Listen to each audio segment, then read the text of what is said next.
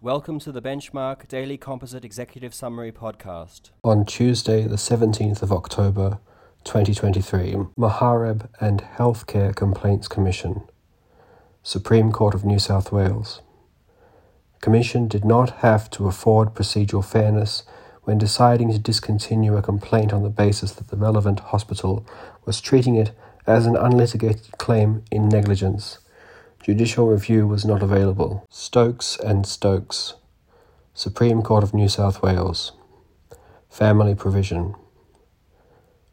Court assessed family provision appropriate in favour of the daughter of young deceased from an earlier relationship, where the deceased also left a widow and infant child. Graham and Peabody Energy Australia Proprietary Limited.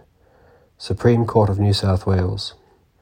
Court refused to order a plaintiff to attend a medical appointment with a nominated neuropsychologist. Pentridge Village Proprietary Limited in liquidation and Capital Finance Australia number 3. Supreme Court of Victoria. Proceedings by property developers against their financier dismissed for want of prosecution. Berridge and the Independent Assessor and Anor. Supreme Court of Queensland independent assessor who referred alleged misconduct by a councillor to the Council Conduct Tribunal had not failed to have regard to the councillor's submissions and reply, given the nature of the statutory scheme. Thank you for listening.